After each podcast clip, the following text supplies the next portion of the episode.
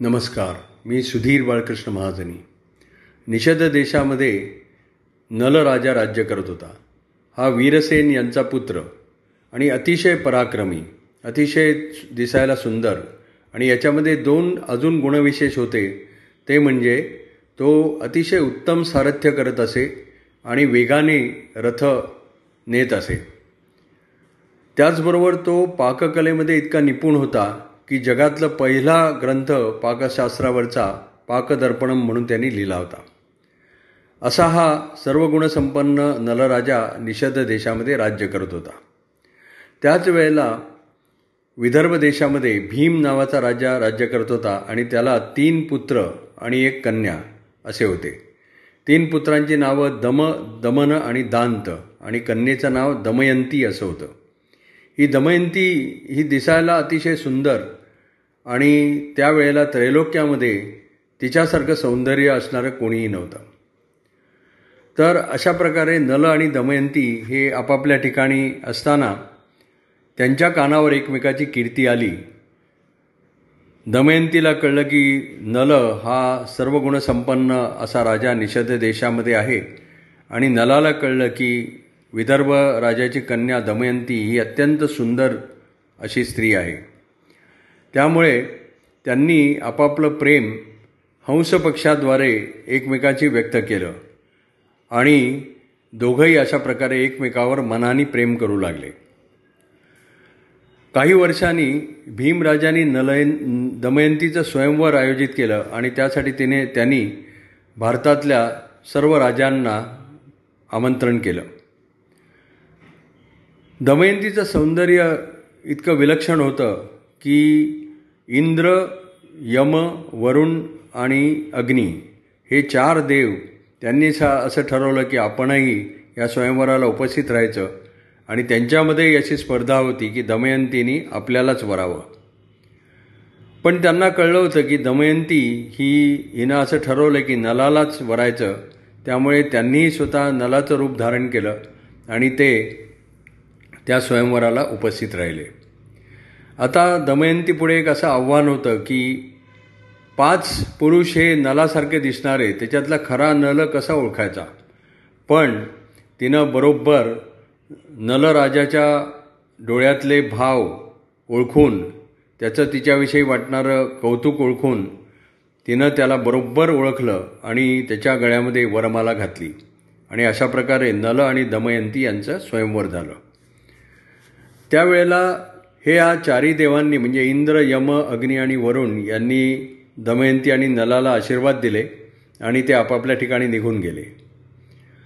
ते स्वयंवरातून परत येत असताना कली हा जो पुरुष होता त्या कलीला कळलं की दमयंती आणि नल यांचा यांचा विवाह झाला आहे आणि त्यावेळेला त्याला त्याने असं ठरवलं की काही झालं तरी ह्या नल राजाला आपण भ्रष्ट करायचं. असं त्यांनी ठरवलं पण नलराजाचं वागणं इतकं तो इतका सद्वर्तनी होता की ब कलीला खूप वर्ष त्याला काही करता आलं नाही. आणि नल आणि दमयंती यांचा प्रपंच एकीकडे सुरू झाला. त्यांना दोन मुलं झाली. पुत्राचं नाव त्यांनी इंद्रसेन असं ठेवलं आणि पुत्रीचं नाव इंद्रसेना असं ठेवलं. आणि अशा प्रकारे त्यांचं जीवन चालू असताना एकदा असं झालं की नलाला एक वाईट एक त्याच्यामध्ये एकच गुण होता तो म्हणजे त्याची द्यूत खेळण्याची आवड. आणि एकदा असं झालं की त्यांनी त्याचा बंधू पुष्कर याला द्यूत खेळण्यासाठी आमंत्रित केलं. आणि पुष्कर हा सुद्धा द्यूतामध्ये निपुण होता. आणि दोघांचं ज्यावेळेला द्यूत सुरू झालं त्यावेळेला कलीने पाहिलं की आता ही संधी नलाला भ्रष्ट करायला योग्य आहे म्हणून तो नलाच्या शरीरामध्ये शिरला. आणि द्यूतामध्ये नल हरला तो आपलं सर्वस्व हरला म्हणजे राज्य धन संपत्ती हे सर्व हरून बसला.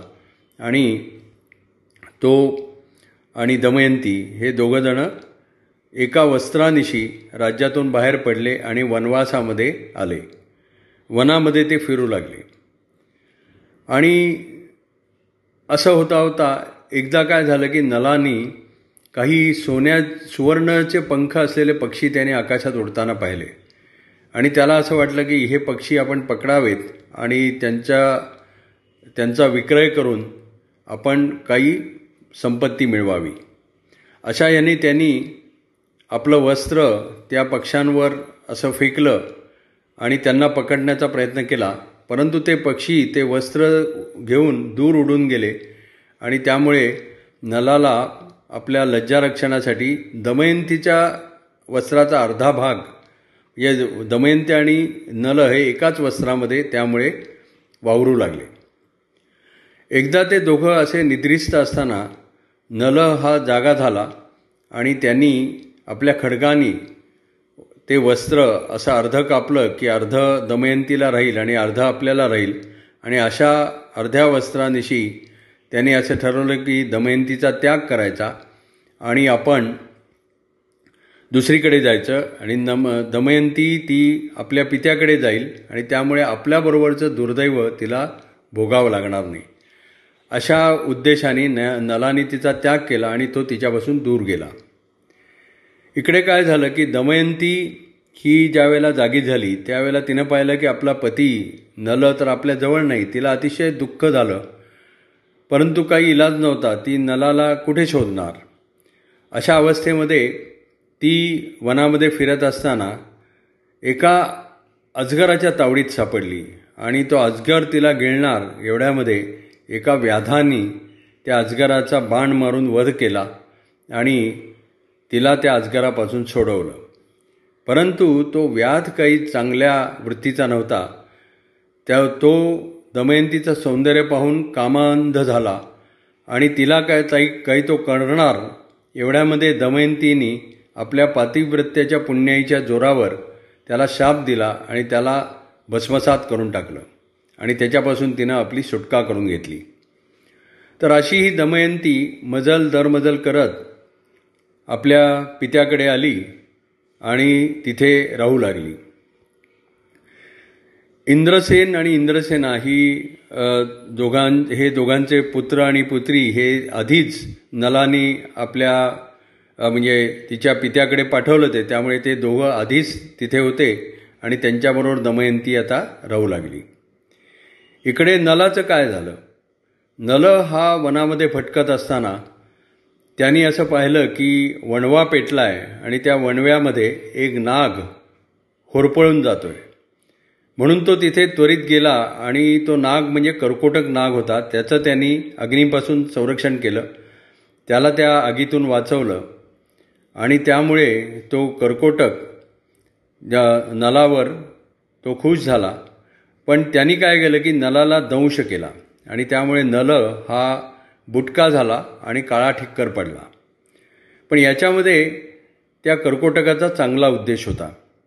कारण इकडे पुष्कर जो राजा होता ज्यांनी नलापासून त्याचं सर्वस्व हरण केलं होतं द्यूतामध्ये त्यांनी अशी दवंडी पेटवली होती की कुणीही नल आणि दमयंती यांना आश्रय देऊ नये. जे कोणी असं आश्रय देईल त्यांना त्यांचं सर्वस्व हरवावं लागेल आणि त्यांनाही वनात राहावं लागेल. तर त्यामुळे या अशा बदललेल्या रूपामुळे नलाचा फायदा झाला. आणि त्यावेळेला त्या कर्कोटकाने सांगितलं नलाला की तू आता असं कर अयोध्येचे राजे आहेत ऋतुपर्ण त्यांच्याकडे तू जा आणि त्यांच्या सेवेमध्ये तू राहा. त्यामुळे मग मजल दरमजल करत नलराजा हा ऋतुपर्ण राजांकडे पोचला. आणि त्यांना त्यांनी विनंती केली की मी असं असं सारथ्यामध्ये निपुण आहे आणि मला पाककलाही चांगली येते त्यामुळे मी तुमच्याकडे स्वयंपाकी म्हणून आणि तुमचा सारथी म्हणून राहीन. ऋतुपर्ण राजांनी उदार मनाने त्याला आपल्याकडे ठेवून घेतलं. याच्या पुढचं आपण विश्रांतीनंतर बघू. तर अशा प्रकारे बाहूक कर्कोटक नागाचे निरोप घेऊन ऋतुपर्ण राजाकडे आला. बाहुकाचा निरोप घेण्यापूर्वी कर्कोटक नागाने त्याला एक दिव्य वस्त्र दिलं आणि त्याला सांगितलं की जेव्हा अनुकूल परिस्थिती निर्माण होईल आणि तुला तुझ्या मूळ स्वरूपामध्ये यावंसं वाटेल तेव्हा तू हे वस्त्र परिधान परिधान कर म्हणजे मग तुला तुझं मूळ स्वरूप प्राप्त होईल. तर याप्रमाणे कर्कोटकाचा निरोप घेऊन बाहूक अयोध्येला आला आणि तो ऋतुपर्ण राजाकडे येऊन त्याने त्याला नमस्कार केला आणि त्याला सांगितलं की मी असा असा बाहूक आहे आणि मला उत्तम सारथ्य येतं आणि मला उत्तम पाककला येते तर मी तुमच्या आश्रयाला राहू इच्छितो. तो उदार मनाचा ऋतुपर्ण राजा त्यांनी बाहुकाला आपल्याकडे ठेवून घेतलं आणि थोड्याच दिवसात त्याला प्रचिती आली की बाहूक हा उत्तम सारथी आहे आणि उत्तम स्वयंपाक स्वयंपाक करणारा आहे. तर ऋतुपर्ण राजाकडे राहत असताना बाहुकाला लक्षात आलं की ऋतुपर्ण राजा हा कि द्यूत क्रीडेमध्ये पण कुशल आहे निष्णात आहे. म्हणून त्याने असं ठरवलं की त्याच्याकडनं आपण द्यूत क्रीडा शिकायची. म्हणून तो त्याच्याकडनं त्यांनी द्यूत उत्तम प्रकारे कसं खेळायचं हे शिकून घेतलं. त्याचप्रमाणे ऋतुपर्णालाही त्याच्या सारथ्याचं फार कौतुक वाटलं आणि त्यांनीही भाऊकाकडनं उत्तम सारथ्य शिकून घेतलं. अशा प्रकारे दोघांनी एकमेकांकडून त्यांच्या विद्या आत्मसात केल्या. परंतु बाहुकाला सारखी दमयंतीची आठवण यायची. त्याला वाटायचं की माझी दमयंती खरोखर पित्याकडे सुरक्षित पोचली असेल का? ती सुरक्षित असेल का? असं त्याला सारखं वाटायचं आणि तिची काळजी वाटायची. पण त्याला काहीच कळायला मार्ग नव्हता की तिचं पुढे काय झालं. इकडे दमयंती आपल्या पित्याकडे राहत होती परंतु तिला क्षणभरही चैन पडायचं नाही तिला सारखी नलाची आठवण यायची. आणि अशा अवस्थेमध्ये असताना एकदा तिला एक युक्ती सुचली आणि तिनं नलाचा शोध घ्यायला सुरुवात केली.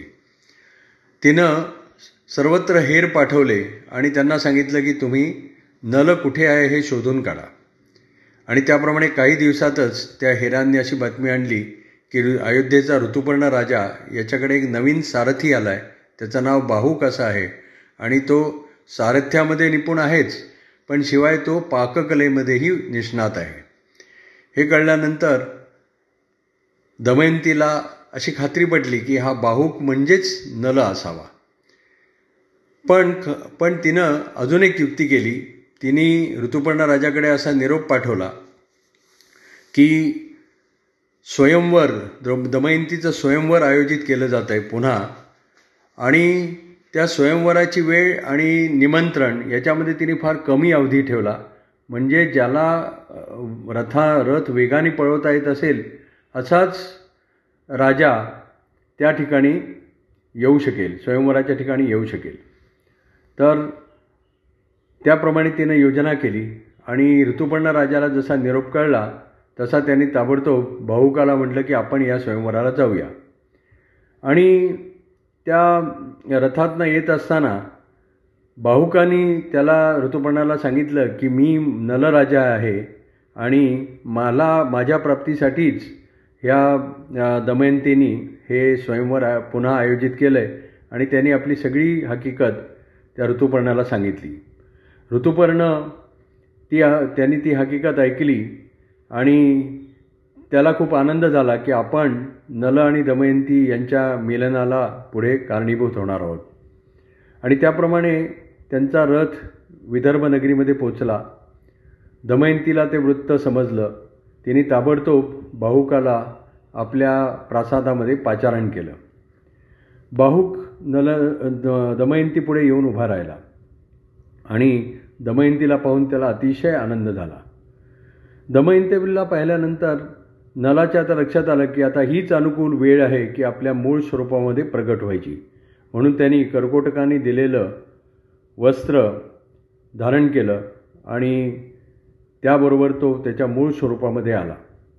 मग दमयंतीला अतिशय आनंद झाला नलाला पाहून आणि त्या दोघांचं तिथे पुनर्मिलन झालं. त्यानंतर ऋतुपर्णालाही ही गोष्ट कळली आणि त्याला खूप आनंद झाला. तो आनंदाने आपल्या अयोध्येला परत गेला. त्यानंतर नल आणि दमयंती हे परत निषद राजा राज्यामध्ये आले आणि नलानी त्याचा भाऊ पुष्कर याला पुन्हा द्यूताचं निमंत्रण दिलं आणि त्याला द्यूतासाठी आव्हान दिलं. तेव्हा पुष्कर नलाला म्हणाला की आता तुझ्याकडे पणाला लावण्यासारखं काय आहे? तुझं राज्य तर सगळं मी हरण केलं आहे तेव्हा नल म्हणाला की माझ्याकडे माझ्या श्वशुरांनी दिलेली दमयंतीच्या पित्याने दिलेली संपत्ती माझ्याकडे आहे. आणि शिवाय ही माझी दमयंती तिलाही मी पणाला लावणार आहे. ते कळल्यानंतर त्या दमयंतीच्या अभिलाषेने त्या पुष्करांनी परत नलाशी द्यूत क खेळण्याचं ठरवलं. त्याप्रमाणे दोघांमध्ये द्यूत सुरू झालं आणि आता तर नल द्यूतामध्ये पूर्ण कुशल निष्णात होता. त्यामुळे त्यांनी पुष्करला पूर्णपणे द्यूतामध्ये हरवलं आणि आपलं आपली हरवलेली संपत्ती आपलं राज्य त्यांनी पुन्हा जिंकलं. परंतु नल हा अतिशय न्यायप्रिय आणि अतिशय धर्माने वागणारा होता. त्यांनी आपला बंधू पुष्कर याला त्याच्या वाटणीचं राज्य परत केलं आणि उरलेल्या निषद देशाच्या राज्या राज्यामध्ये तो राज्य करू लागला आणि दमयंतीसह तो सुखाने राहू लागला. तर दम नलाचं हे सगळं वागणं म्हणजे इतक्या वर्षातलं वागणं पाहून त्याच्या देहामध्ये असलेला कली बाहेर पडला आणि त्यांनी नलाला आशीर्वाद दिले. तर हे नल दमयंती ऋतुपर्ण आणि कर्कोटक यांचं जे हे आख्यान आहे त्याचा उल्लेख प्रातस्मरणामध्ये केलेला आहे. काळाग्रे वसते लक्ष्मी या प्रातस्मरणामध्ये आहे. आणि त्याच्यात असं लिहिलं आहे की कर्कोटकस्य नागस्य दमयंत्या नलस्य च ऋतुपर्णस्य राजर्षे हे कीर्तनम कलिनाशनम. म्हणजे कर्कोटक नाग नल दमयंती आणि ऋतुपर्ण राजा यांचं कीर्तन हे कलीपासून कलीची बाधा बाधा न होण्यासाठी आणि कलीचा नाश करण्यासाठी आहे. धन्यवाद. नमस्कार.